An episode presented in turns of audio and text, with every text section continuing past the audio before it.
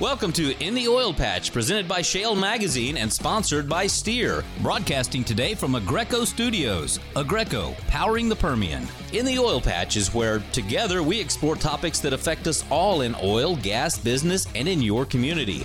Every week, your host Kim Bellotto will visit with the movers and shakers in this fast paced industry. You'll hear from industry experts, elected officials, and many more right here on In the Oil Patch. Your host, Kim Bellotto, and today we have a great show lined up for you. We are actually live in studio here at Oilfield Experts. And our guest today is John Tintera, one of the smartest guys that I know when it comes to oil and gas. He is the president currently of Texas Alliance of Energy Producers, but John just comes with a vast amount of uh, information when it comes down to oil and gas. He's also a licensed geologist as well.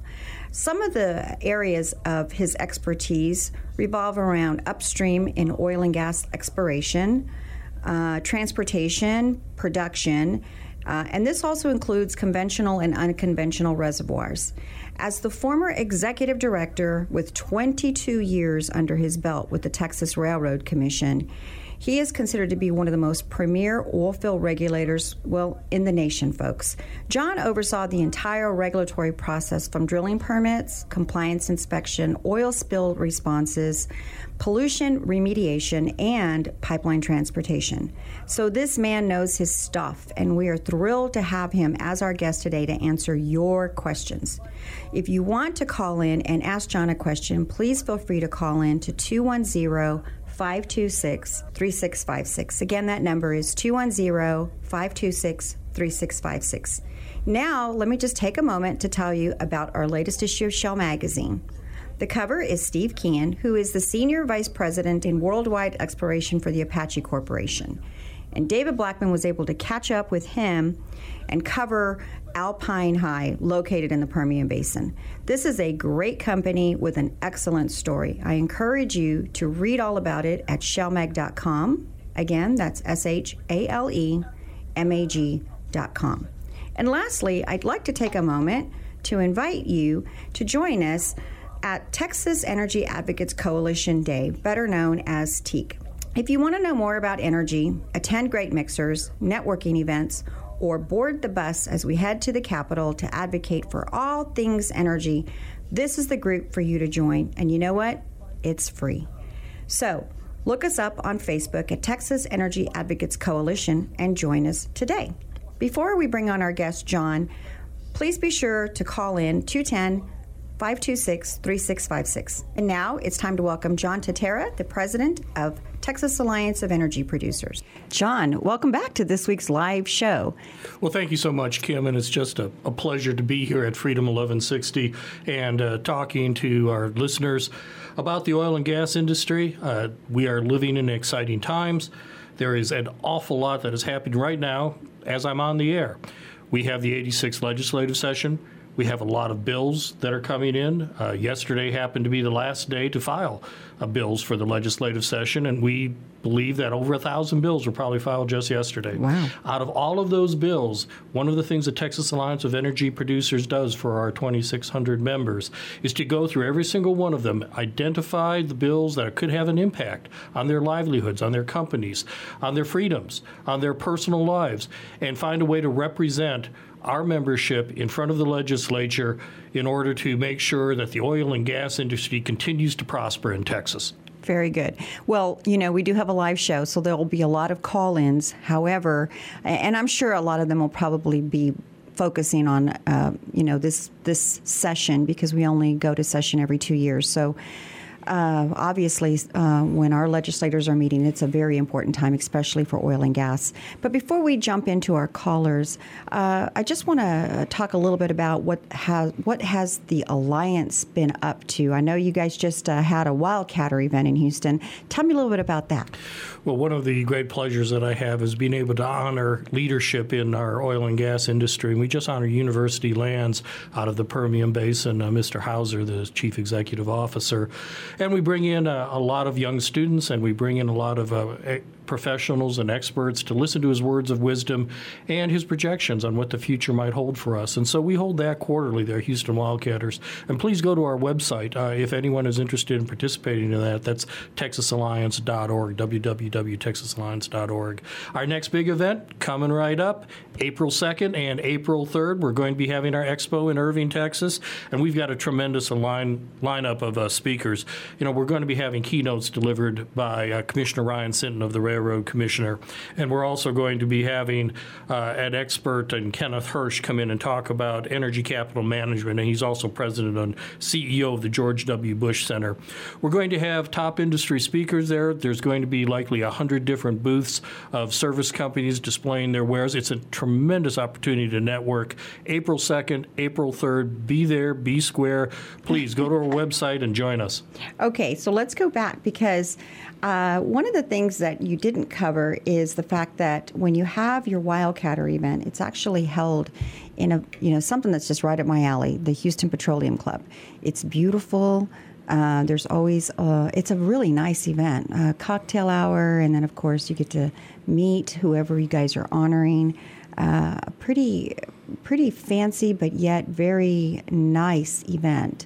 Uh, and so I, I, wanted to just kind of go back over it and make sure that you know everybody understood. Um, you know what a great event. And do they have to be members to? No they don't. And uh, we are in, in, fact it's one of the ways that we intentionally reach out to the larger community bring them in. We frequently have media present through there. We had a houston chronicle reporter at the last one. They mm-hmm. like to cover this. They like to hear what these experts are saying and what they're saying to the people. It's a chance to shake hands have a private conversation. It's really uh, one of the few opportunities to do some networking on a face-to-face basis with really some of the titans of the oil oil and gas industry. What's the average ticket price, and, and, and what do they? I mean, I know there's alcohol that they get for free, a free, you know, a couple of drinks and appetizers, heavy appetizers, and a wonderful buffet. And the ticket prices are the same they've been for the past five years. It's uh, sixty dollars a person. Uh, we do not do this in order to turn a profit. We do this in order to be of a service, a service to our members, a service to the industry, in order to get the extremely good news that the oil and gas industry has brought to Texas and will continue to bring to Texas Texas, to get that good news out in front of the community and to give them an opportunity to shake hands and meet with some of the more important people that are making the decisions that right now are impacting the future of uh, oil and gas. And then just covering quickly the Alliance as well, y'all's expo. Um, you guys partnered this year. Something's new about it. And so, uh, tell me a little bit about who your new partners are. Uh, did you redesign the expo, and what can, uh, let's say you have somebody who is trying to get into oil and gas. Is this a show for them to go to?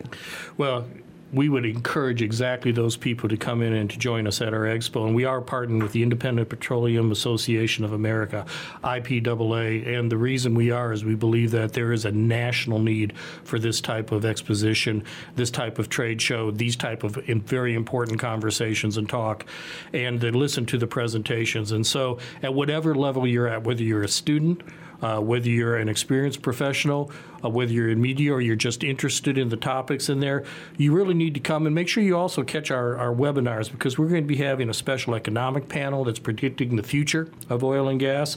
Uh, we're going to be having uh, the chairman of the Drilling Information, Allen Gilmer, talking about how to consolidate data. Oh, he is a data. smart, smart guy. He really is. Uh, we're going to be talking about hedge funds for independents and how uh, an independent can actually save some money with some of the hedging that might be an opportunity. We're going to be having the IPAA come in and talk about the federal regulatory infrastructure that's being built as we're speaking and the dangers and the good things that it could do for the oil and gas industry. We're going to be having property transfer and acquisition because a lot of what happens in the oil field is properties changing hands. We're going to be putting in front of the people that come to this some of the most intelligent, articulate, and important topics that, uh, presented by speakers that really are experts in their field in an opportunity to try to raise everybody's experience of the expo and give them an opportunity to not only meet the experts but act on the advice that they're given. Very nice. Something for everybody. Well, let's jump into uh, our calls. We've got quite a few lined up. I'd like to welcome line three, Joe from Spring, Texas. I think his question is on pipelines. Joe, welcome to In the Oil Patch Radio Show.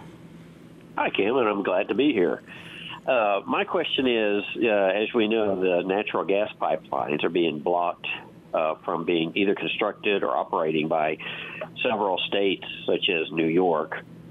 Uh, what are some of the reasons that these states are quoting as to why they're blocking this or these pipelines, and how could we go about overturning this? Well, thank you. That's a good question. And I think one of the most important things to recognize is that politics and energy, particularly oil and gas energy, have been so intertwined over the past eight years that they're inseparable exactly. right now and the political aspects of the individual office holders, uh, the individual state governments, the fact that they have banned in uh, New York hydraulic fracturing, while in Pennsylvania uh, they're uh, tr- gaining tremendous state revenue from hydraulic fracturing. All of this is playing a role in the efforts. It's also a coordinated effort. Uh, let's not forget that, unfortunately, uh, accompanying a lot of these state blocking efforts come individual protesters, and with that can come some violence. And uh, we've exceeded that uh, repeatedly. And frankly, pipelines are one of the focuses in Texas of our current legislative uh, session. Because let's face it, the uh, independent oil and gas industry, if we can't get our product to market, then it's not doing anyone any good, including our membership. So the question I see in front of us is how do we break through? And the way we break through is communication. To get right down and talk to the individuals, let them know their vote matters. And if they want reliable, inexpensive energy, then the pipelines are the best way to deliver that. Well, you know, Joe, I'm going to ask. I know you are a huge fan of the show. You send us a lot of questions, and uh, and you do participate in trivia. So I want to thank you for your listenership. We are going to go to a quick break, but when we return, I'd like for you to stay on the line so we can continue this conversation because pipelines are really, really important to the energy industry. So hang on, and we'll be right back. You're listening to In the Oil Patch Radio Show.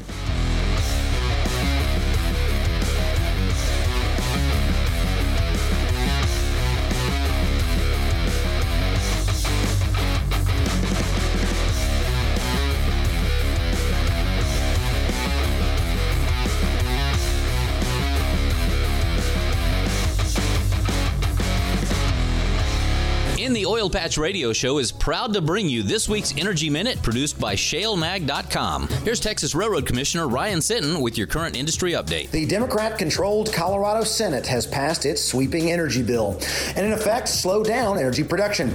The bill fits in with the Green New Deal proposed in Washington, taking clear aim at energy production nationwide, including Texas, which is the nation's energy production leader. WTI closed the day at $58.49, up 23 cents, and natural gas closed closed at $2.85 a BTU, up 3 cents on the day. Listen to In the Oil Patch Radio and keep up with the oil and gas industry online at shalemag.com.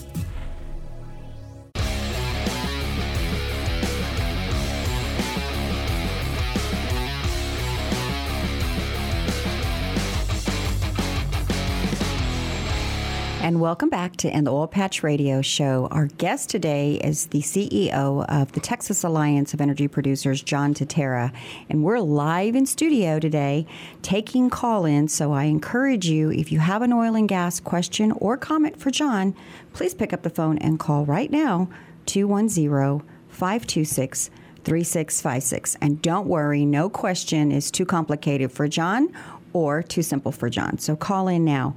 Um, but, you know, John, before the break, we were talking to Joe out of Spring, Texas, a very loyal fan to the show. And I'd like to bring him back on because we were talking about a very important topic pipelines. And, uh, Joe, welcome back. Um, are you still there? Thank you. Yes, I am. Thank you. Awesome. John, let's talk a little bit, move into uh, Texas pipelines here locally in Texas. Well, Joe, one of the things that I wanted to mention to you is some of the risks that's associated with these policy decisions that are being made. And if you uh, are watching, oh, say another state like New York, uh, they're they're literally going to have to start rationing natural gas, and they're not going to be able to hook up their uh, buildings and their businesses to the natural gas and the inexpensive natural gas stream of energy that comes through. And what we want to do is we want to make sure that doesn't happen here in Texas. It's very exactly. important that we recognize that here in Texas uh, we must be able to get our product to market. And there's only so many ways that you can get bulk product to market.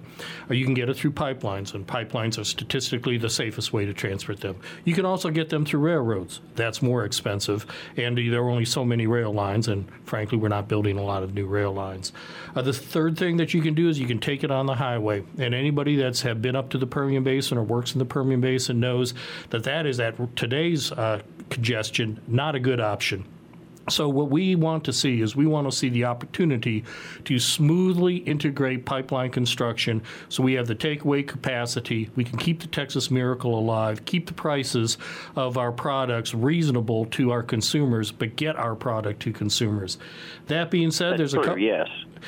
Joe, and, and that being said, I would recommend that uh, uh, everybody watch uh, this current Texas legislative session. There's a Senate bill, Senate Bill 421. Uh, we, I was on the Senate floor testifying about it on Monday. Uh, we're going to be testifying about it again next week. It's by Senator Kolkhorst out of Brenham. And in that, they are trying to address a very important topic, and that topic is eminent domain. And it is extremely difficult for anybody to build a road, uh, build a public infrastructure, build an airport, build rail lines, power lines, and build pipelines because you have to be able to use private property. And everybody would not like to have a super highway in their backyard. We understand that. And so we're looking to find the right yes. balance. So, Joe, we're looking to find the right balance here. We're trying to work with Senator Kolkhorst and come up with a legislation that'll be transparent, that'll let the people that may be impacted by this get a good offer and get a reasonable offer for their property that's uh, uh, market value and market based and be available for them and, and have them know what their rights are because they're our neighbors. They're our friends. I have 2,600 that's true. members, and we care a great deal about the communities we live in and the communities we work in. On the other hand, while private property is a sacred aspect of Texas life, I would also say that minerals and mineral rights are a sacred aspect of Texas life. And we can't sacrifice the access to the minerals for the surface ownership, nor can we sacrifice the surface ownership for the minerals. We uh-huh. have to find a balance. Exactly. Well, Yes. Joe, I would like to thank you for calling in today and thank you for your listenership. You know, Of course, yes. Thank you. Uh, you know, John, something strange is uh, Pennsylvania, uh, to my understanding, they're actually having to import their natural gas from, from, from Russia. Is that? I, I believe I, we covered that on a show in the past. And that should really be an eye opening ex, uh, experience for all of us to understand what happens when we don't choose to place pipelines. You bring up a very good point, Kim, because oil has always been recognized as an international commodity, Right. but natural gas now is too. And all you have to do is look at the port of Corpus Christi and the LNG right. facilities being built all along the coastal bend as, as well as in uh, the East Texas coastline. And we are going to be seeing Texas dominate the export for liquefied natural gas, and that is going to have a worldwide impact uh, for the good, for the better. It's going to eliminate much of the global poverty. It's going to provide energy to places that have never really had that opportunity before. With it, though, is going to come some of the international insecurities that come with global marketing and global commodities. Uh, so the need for a balance of trade the ability of the United States to capture market share, the ability of the United States to responsibly produce our natural gas and our oil and get it to our consumers is something that we far exceed countries like the Soviet Union. Uh, their environmental record is frankly nothing to be proud of compared to the Texas environmental record of oil and gas production. Exactly. Let's try to get in a real quick question here before we have to go to break. Uh, Linda, you are uh, on live now. Where are you from, Linda?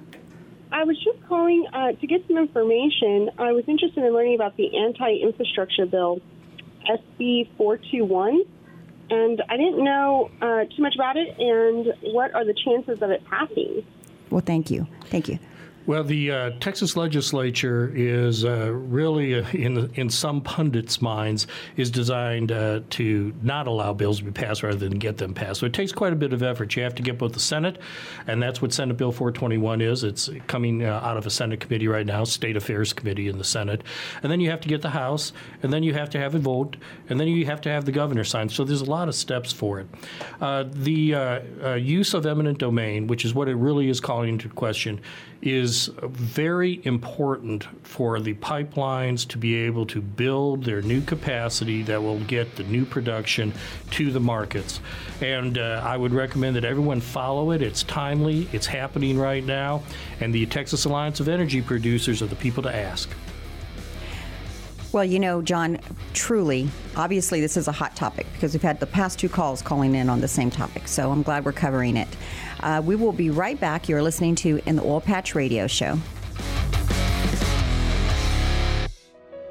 The Texas Alliance of Energy Producers has a rich and commanding history of fighting for the independent oil and gas industry. The Texas Alliance became a statewide organization in 2000 with the merger of two of the oldest oil and gas associations in the nation the North Texas Oil and Gas Association and the West Central Texas Oil and Gas Association. Today, with more than 2,600 members, the Texas Alliance is the largest statewide association in the country serving independent energy producers and associated industries. Through our efforts in Washington, D.C., and Austin, the Texas Alliance is focused on a better business climate for you. The Texas Alliance has a staff consisting of highly experienced senior staff and supporting consultants serving our membership.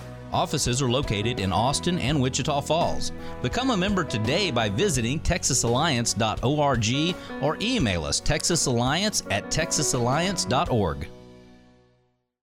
It's here, it's here, it's finally here. Mark your calendars and join us for a fun day of great golf and networking on Friday, March 22nd at the beautiful Hyatt Hill Country Golf Club for the San Antonio Pipeliners Association's 7th annual Midstream Open Scramble. Registration opens at 7 a.m. and the first tee time is at 8 a.m.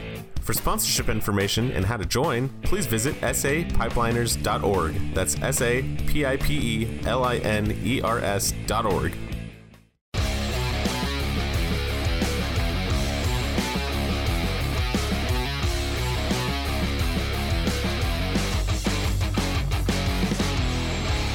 And we're back. You're listening to In the Oil Patch Radio Show. And our guest today is John Tintera, the CEO of Texas Alliance of Energy Producers, live in studio to answer your questions. Uh, if you have a question pertaining to oil and gas, this upcoming session, uh, want to know about the environment, water issues, I encourage you to call in and speak to John. He knows it all.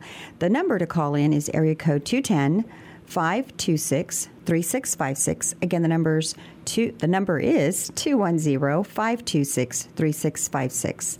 So, John, you know, we've had a lot of questions about this session, a lot of it pertaining to eminent domain and um, uh, an anti-infrastructure bill, like uh, the last caller called in and had that discussion. Um, and I want to get into it a little bit later on in the show, as far as like what are the real problematic uh, bills if, if, we don't get all these questions. But we are going to take another quick call. Uh, we have Bruce from Ingleside. Bruce, welcome to In the Oil Patch Radio Show. What's your comment or question for John Tintera? Yes, Kim. Uh, thank you guys for taking my call. Um, all oil prices have been going up and down. I'm trying to understand what this means for me since I do service to a lot of the oil field companies. Do you think it will continue to be busy the way it's been, or can I expect a slowdown? Oh, that's a good question. I think uh, did, you, did, you, bring your crystal ball? because uh, y- you know it is going up and down, and, and, and but I don't think it ever stabilizes. What, what, what's your answer? What's your thought? well, I do have my crystal ball, and let me rub it a little bit and look deeply into okay. it. Uh, and, and here's what I see: the greatest risk right now to the oil and gas industry is not from the international commodities and the international trading. The greater greatest risk is from overregulation within the United States, and that overregulation most likely come out of Washington, D.C. And so I would carefully watch the actions of our uh, national legislature, our Congress, uh, both the Senate and the House, as well as our regulatory agencies, and carefully uh, pay attention to the type of regulations that they are proposing, because that is likely going to have the biggest impact on our business and our business structure. There is demand for our product, there's no doubt about that.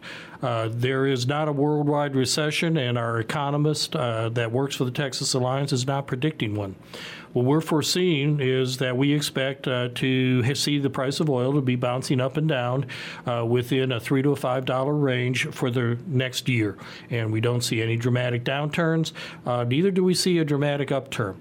But the wild card in this would be things like the Green New Deal and other yes. fairly outrageous federal legislative efforts that could not only change the entire structure of the energy business away from regulated capitalism and into some unusual form of a, more of a socialistic approach to it, but simultaneously with that, divert a huge amount of funds away from very important projects in order to chase what has become a, a, fairly politicized topic, and that is climate change. So that is where I would be paying my attention to look for uh, uh, the uh, markers that might help you predict the future.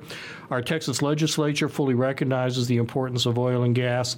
Uh, I think you're going to see a legislative session that is going to be supportive of oil and gas and, frankly, appreciative of the many billions of dollars that oil and gas pays both into the rainy day fund, into our, excuse me, our severance taxes, and into a number of other of our school funds, et cetera. And we're going to see the legislature relying on those funds in order to help balance the budget.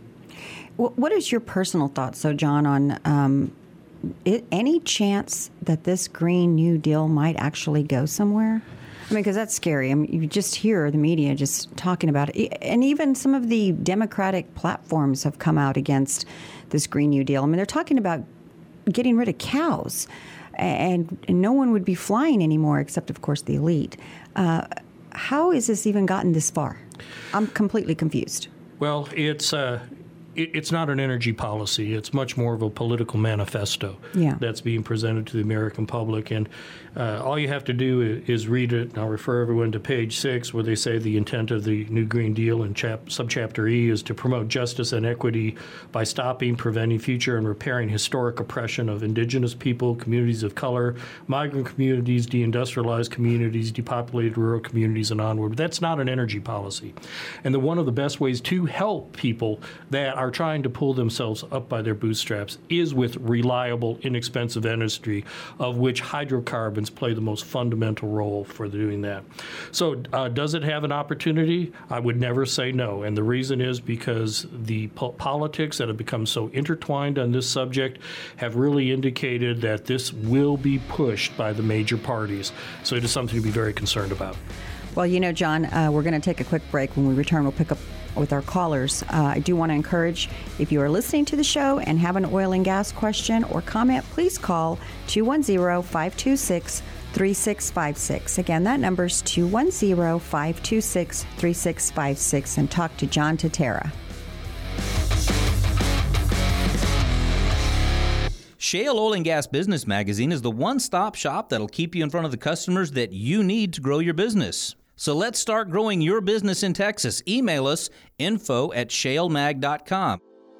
Aggreko has been powering the Permian Basin for over 10 years, supporting Permian producers with temporary power to get their product to market. When utility power is not available, Aggreco is your reliable alternative. Aggreco supports power systems as small as a single 200 kilowatt to as large as a 50 megawatt power plant. So when your utility power is delayed, call on Aggreco to engineer a diesel, natural gas, or battery solution to fit your needs. We have immediate availability right here in the Permian Basin. Call 1 800 Aggreco or online The vision of the Women's Energy Network is to be the premier organization that educates, attracts, retains, and develops professional women working across the value chain. Also known as WEN, our mission is to develop programs that provide networking opportunities and foster career and leadership development of women who work in the energy industry. Join today by visiting womensenergynetwork.org slash Houston or call 1-855-390-0650. The Women's Energy Network, empowering women in energy. Remember this name, Oilfield Experts, to locate any part, anytime for your automotive or oilfield equipment needs. From the auto repair shop to the pump jack, call us for the right part right now. Write down this number, Oilfield Experts, 210 471 1923. Again, that's 210 471 1923. And visit us on the web at theoilfieldexperts.com.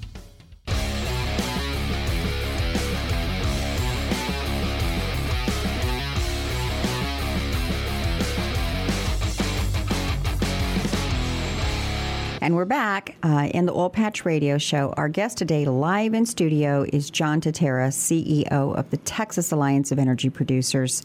Uh, John, we've had some great calls today. I feel we really have gotten uh, a lot of different calls from different areas. And now I want to take another call. It is Byron in Atlanta. Byron, welcome to In the Oil Patch Radio Show. What's your question or comment for John Tintera? Well, th- thank you, Kim, for uh, taking my call. I'm just curious about maybe what's going on in the legislature there in regards to water. I've heard about tax incentives, I've heard about all the debate, and I was just curious about an update on that. Very important topic, and uh, John is definitely an expert in this area. John, go ahead. Well, thank you. And uh, water, in two ways, is probably the lifeblood of the oil and gas industry. One is it does take water in order to drill oil and gas wells, and in order to produce those, in order to stimulate those through hydraulic fracturing. And the access to that water is important. And the preservation of that water, the recycling of that water, the reuse within the oil field is important. The other part of water is that water is produced when you drill an oil and gas well. It comes up with the oil from the ground, and that produced water and the disposal of that produced water is also vital and very important. You're going to see several legislative efforts that I think are to be admired coming up in this legislative session uh, in the Texas 86th. One of them is going to be an effort to try to start begin creating incentives, opportunities for people to uh, take a severance tax break that will allow them to bring the economics that are necessary to take saline, salty, produced water, naturally occurring from deep within the earth, clean it, treat it, filter it, distill it, and reuse it in many ways, uh, particularly back in the oil field. And Texas is blessed with a regulatory framework right now that really allows that to happen. However, you're going to see more coming in. I'm currently writing a white paper uh, with uh, some uh, think tank authors uh, that's going to be on the nexus of produced water and the regulatory framework and what needs to happen in the next 10 or 15 years. Uh, what we're seeing as we're looking down the future for produced water is there's a tremendous opportunity for this water with the current technology to be reused in many ways. There's already opportunities that there's a tremendous opportunities for uh, us to reuse that water in, oh, say, uh, uh, some non edible crops for agriculture, and test pilot projects are already being conducted for that. Uh, you're going to be able to see the mining of uh, uh, precious minerals and metals and he- special metals and heavy metals out of that produced water, and secondary markets be created. You're going to be able to see the 8 billion barrels of produced water that are disposed of every year to have opportunities to divert those to more beneficial uses. And if you look way down the road, if you look way far ahead in the future, I think the time is now to begin saying what are the studies that need to be done? What, are, what does academia need to look at? What do the toxicologists need to look at? where can we find opportunities to use this produced water wherever we're seeing droughts come? Because while Texas is fortunate right now, and by the way, so is California, they are out of their drought stage. That two years ago they said would last forever because of climate change. Well, California is no longer in drought. Uh, when you start seeing that produced water has an opportunity to begin filling very important niches that after treatment and after safe testing, you'll be able to reuse that in many ways. I think that that's an opportunity that we cannot forsake. And all you have to do is look at a city like Wichita Falls that four or five years ago, their reservoir ran dry. And they literally had to go toilet to tap and take the effluent that was coming from their water treatment plants, put it right back in their reservoir, not send it back downstream. And when you see that kind of projects coming, then you can recognize that there is a role for safely treated and fully tested water that might have an oil field origin, but there are safe uses for it that I believe can be used outside of the oil fields. So we're also going to see opportunities for federal delegation of authority, federal permitting to come to Texas, and our Texas regulators to do that federal permitting. And all of these are going to circle around two things. They're going to circle around the acquisition of fresh water. They're going to circle around the reuse and the treatment of produced water, and they're going to include some talk of incentives. And I think these are very important conversations to have. That was an excellent question.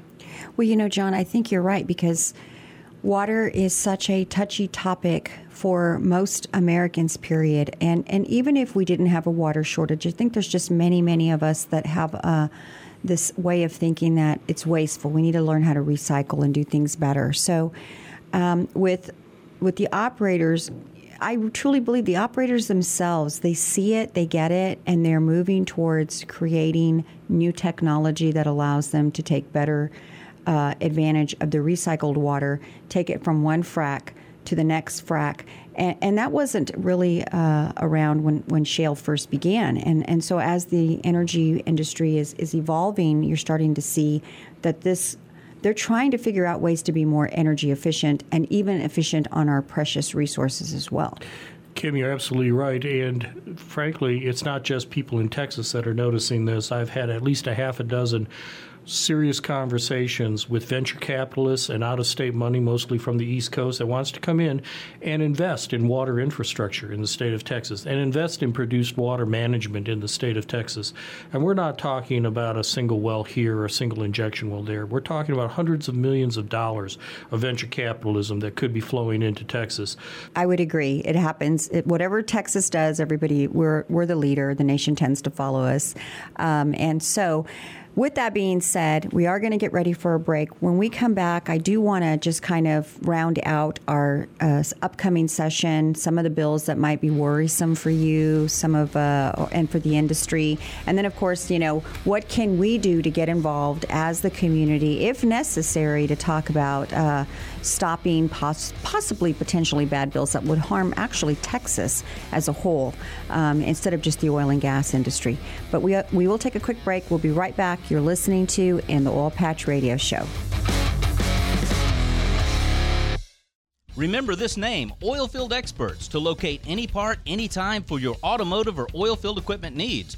Oilfield Experts' specialty is those hard to find oilfield parts for your fleet maintenance needs, and we've been providing those parts and accessories to keep your tools turning since 1965. From the auto repair shop to the pump jack, call us for the right part right now. Write down this number Oilfield Experts, 210 471 1923. Again, that's 210 471 1923. And visit us on the web at theoilfieldexperts.com.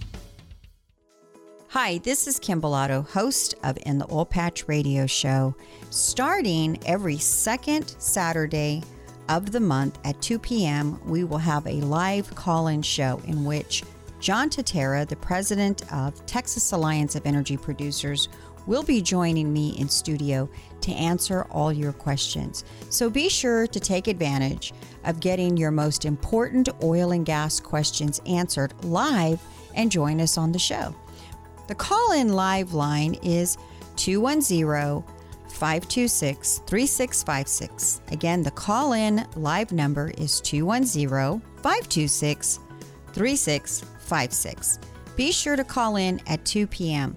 If you want more information how to call in live or the phone number again, be sure to email us at radio at shalemag.com or just go to our Facebook page in the Oil Patch Radio Show. You'll find the information there as well.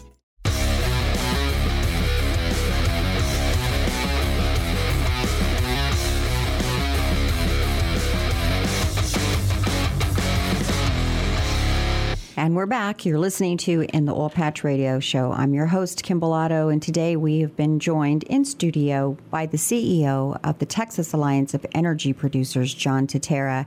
And John, we've spent quite a bit of the show taking in calls, and I was really hoping that some of our callers would call in on session, uh, this upcoming session, because oil and gas is just, it's vital to our state, our state economy. Everything is good when oil and gas is good in our state. And I want to take an opportunity with our last segment to really try to cover what what are some of the good and the bad things that you feel are coming down the pike this session? And we'll close out with uh, our Texas Energy Advocates Coalition for people who want to get involved and help. Um, they can certainly go to our, our website, which is txenergyadvocates.com. Uh, so, what are the good and the bad that you're worried about that's keeping you up at night, if you will, this coming this session? Well, I would say every keen observer of the Texas legislature that has an industry that they're trying to promote and protect and keep strong is going to have really two parts of what they're going to watch out for. The first is uh, anything that's going to raise taxes on their industry. Uh, and uh, uh, our, our stance is the oil and gas industry certainly pay, pays its share of taxes. Uh, almost $10 billion uh, paid uh, in 2016. We average almost $26 million a day in taxes. our oil and gas industry supports about 40% of the state's economy. We pay our taxes what the legislature decides to do with those taxes is their decision. It's up to the elected officials. We would respectfully request that they use that money wisely, that they use that money to invest in Texas, and that they don't raise the taxes or the fees or the cost of doing business. And I say that because while there is good money and good jobs in the oil and gas industry, the days of boomers and busts uh, has not disappeared, and you are going to see a cyclic nature uh, in the oil and gas industry. And while the current unconventional reservoirs are something that I really respect their ability to manage the rig count, which is now at five, 511, 520 rigs running in Texas. Uh, there is more to the oil and gas industry than just the rig count because the production that comes from that is going to last for the next 20 or 30 years.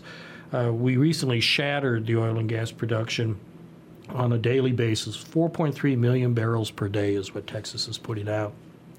The last record was all the way back in 1972 of 1.2 uh, million barrels per day. So we're looking to make sure that our tax money is used wisely, and part of that is reinvesting into a strong state regulator.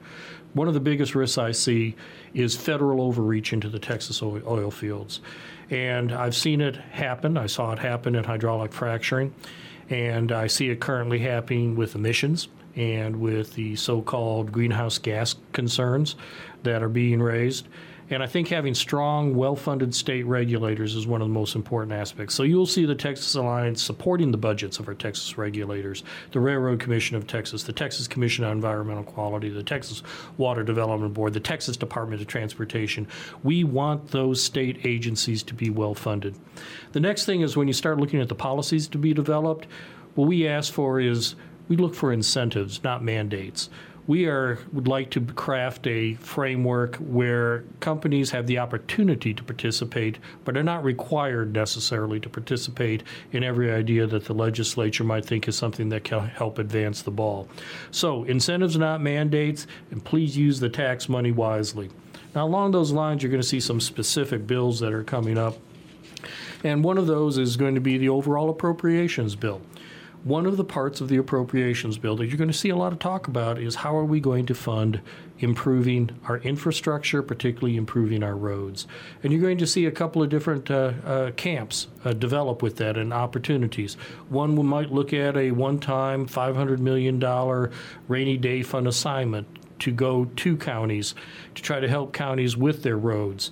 Uh, the second one uh, might be a percentage of the severance tax to try to go to county roads. But I think there's a recognition that while TxDOT can take care of the state roads, we also have counties out there that could use some help with their infrastructure too. We want to be good neighbors. We live in the communities that are impacted by our trucks and by our activities and by our jobs. So, with that being said, I think we can take a lot of uh, pride in ensuring that in some way our Texas legislature diverts the existing funds and tax revenues in ways that can help the broadest swath of Texans as possible. So uh, we heard we talked about water. I think that incentives are a perfect example, uh, particularly for recycling of water and reuse of water. I think you'll see some legislation with that. I think you'll see some opportunities for the Texas legislature to take a stand on saying we want Texas to be regulated by Texans, and looking to try to get what is now a federal government bureaucracy at the Environmental Protection Agency and other agencies that's listening to the states to get them to recognize we want to try to transfer federal authority as much as possible to the state and to the state regulators so that Texas can be regulated by Texans. Exactly. You know, um, I want to uh, close down the show with, of course, giving uh, the Texas Alliance uh, anyone who is listening and want to become a member, they need to go to the Texas Alliance of Energy Producers website. There's their membership information on there. Uh, hopefully, we inspired some advocates to get involved, get engaged. They can sign up for free at TX Energy Advocates Coalition, which is better known for TEAC. And you know, John, it's a fun group because we do mixers, we do uh, events, uh, and they stay in the loop with everything that's important to oil and gas as well. Um, and so, you know, every single month you come to San Antonio and we tape live here. We're actually, you know, live in studio taking your questions. So I do hope that our listenership will put it on their calendar for uh, it's every second Saturday of the month that they can call in and, and talk to you directly. That's all the time we have. Thank you for joining us today. You're listening to In the Oil Patch Radio Show. In the Oil Patch is where together we explore topics that affect us all in oil, gas, business, and in your community. Every week, your host Kim Bellotto will visit with the movers and shakers in this fast paced industry. You'll hear from industry experts, elected officials, and many more right here on In the Oil Patch.